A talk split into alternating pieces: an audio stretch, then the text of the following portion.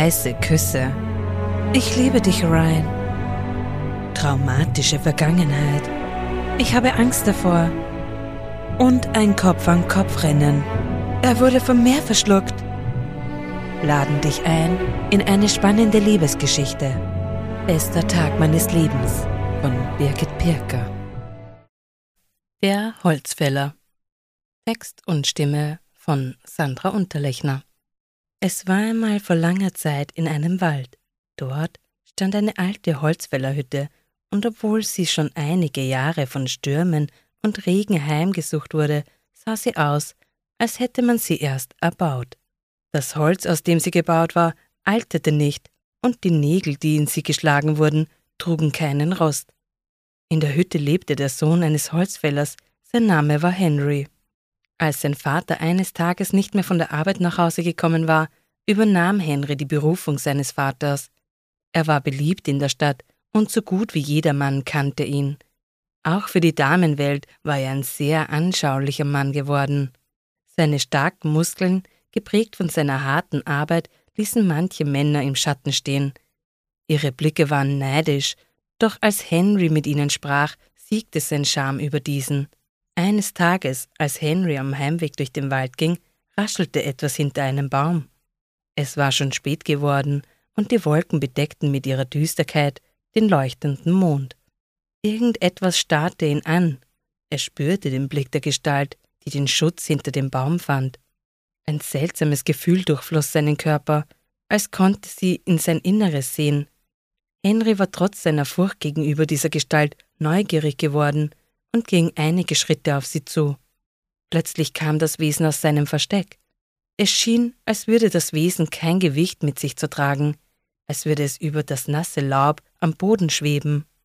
Das Wesen kam immer näher. Es war ein kleiner Körper, so klein wie der eines Kindes. Ein dunkler Schleier bedeckte das Gesicht des Wesens. Mit jedem Schritt, den dieses Wesen auf Henry zumachte, wurde seine Furcht vor dieser immer größer. Wie eine drohende Botschaft bahnte sich ein übler Gestank in Henrys Nase. Auf keinen Fall wollte er mehr über dieses Wesen erfahren und das, was es unter seinem dunklen Schleier verbarg. Ein schriller Schrei des Wesens mischte sich mit dem Wind, der durch die Blätter und der Bäume sog. Immer wieder sah Henry hinter sich, um zu prüfen, ob das Wesen ihm folgte, aber es war zu dunkel, um etwas zu erkennen. Endlich kam er an seiner Hütte an. Voller Angst schlug er die Tür hinter sich zu. Den großen, schweren Tisch, den er selbst gebaut hatte, schob er mit seinen Adrenalin gefüllten Armen gegen die Tür. Dieses Wesen sollte es nicht einfach haben, den Weg in seine Hütte zu finden. Nun stand er im Raum. Seine Sinne waren sensibel für jedes Geräusch. Oder noch so kleinen Geruch. Doch nach einiger Zeit verflog seine Angst und mit ihr der Glaube an seinen Verstand. Nicht sicher, ob dies nur ein Traum von ihm war oder ein Streich seines Gedankens. Sein Bett war diese Nacht kühl geblieben und er fand sich am Morgen auf dem hölzernen Boden der Hütte wieder. Er hatte schmerzende Glieder und seine Hände waren mit Blut bedeckt. Mit kaltem Wasser reinigte er sie vorsichtig. Da erkannte er, dass es nicht seine Röte war, die er wegwusch. Diesmal ging der junge Holzfäller früh von seiner Hütte in die Stadt. Er wollte heute nicht in der Nacht im Wald herumgeistern. Eine eisige Kälte brachte der neue Tag mit sich, und die Bewohner der Stadt brauchten Holz, um ihre Gemüter warm zu halten. Henry schleppte es ihnen vor die Türen. Da es noch sehr früh am Morgen war, schliefen die Menschen noch in ihren Häusern. Er klopfte trotzdem, und die Menschen begrüßten Henrys morgendlichen Ehrgeiz mit mürrischen Blicken und Worten. Doch jeder einzelne von ihnen öffnete die Tür und bezahlte Henry für seine Mühen. Danach kehrte Henry wieder zurück in seine Hütte. Seine Schritte waren schnell und seine Augen offen. Erleichtert betrat Henry seine Hütte. Diesmal spielte ihm sein Verstand keinen Streich. Seine warmen Laken warteten bereits auf seine müden Glieder. Es dauerte auch nicht lange, bis den jungen Holzfäller die Augenlider zufielen. Sein Traum schien sehr real, und die Frau, die auf ihm lag, gefiel ihm sehr. Sie hatte lange braunes Haar und wohlgeformte Rundungen. Sie teilten ihre Leidenschaft miteinander und jede Berührung, die sie einander gaben, war ein Akt der Liebe. Plötzlich sammelte sich in Henrys Nase ein übler Gestank. Er öffnete die Augen und sah, dass sein Fenster zum Schlafgemach weit geöffnet war. Es war nicht das erste Mal, dass der tobende Wind das Fenster öffnete. Sein Gedanke an seinem Traum brachte ihm ein Lächeln. Er stand von seinem Bett auf und wollte gerade einen Becher Wasser holen, als sich unerwartet mit knarrendem Geräusch die Eingangstür der Hütte öffnete. Ein Junge mit nackten Füßen betrat ohne Klopfen oder Begrüßung den hölzernen Boden. Henry erschrak und stellte dem Jungen Fragen, doch dieser beantwortete keine einzige. Zunächst dachte Henry, der Junge könnte ihn nicht verstehen, doch es war, als ob der Junge wie ein Geist auf der Suche nach seiner Grabstätte umherirrte. Ein Poltern hinter Henry ließ seinen Blick vom Jungen abweichen. Es war nichts zu sehen. Als sich Henry wieder dem Jungen zuwandte, war dieser wie eine kühle Brise, die durch das Haus zieht, verschwunden. Die Haare auf seiner Haut stellten sich aufrecht. Henry rieb sich die Augen, er konnte nicht glauben, was er gesehen hatte. Henrys Gedanke daran, verrückt zu werden, plagte ihn. Er wollte mit jemandem darüber sprechen. Aber wer würde einem alleinstehenden Holzfäller, der im Wald lebt, Glauben schenken? Außerdem kannte er niemanden, dem er solch ein Vertrauen geben würde. Schließlich war es nicht das erste Mal, dass ein Kopf ins Rollen kam wegen eines Aberglaubens. Es wurde dunkel, und am Holz der Hütte konnte man die wachsenden eisigen Kristalle verfolgen. Am Dachrand sammelten sich die frostigen Tropfen und bildeten lange Eiszapfen. In der Hütte brannte ein Feuer im Kamin, und das Holz knisterte vor sich hin. Henry saß gerade beim Abendbrot, als es plötzlich an der Tür klopfte. Besuch hatte er noch nie, und Henry konnte sich beim besten Willen nicht vorstellen, wer den weiten Weg von der Stadt bis in den Wald aufnehmen würde, um zur späten Stunde noch Holz von ihm zu holen.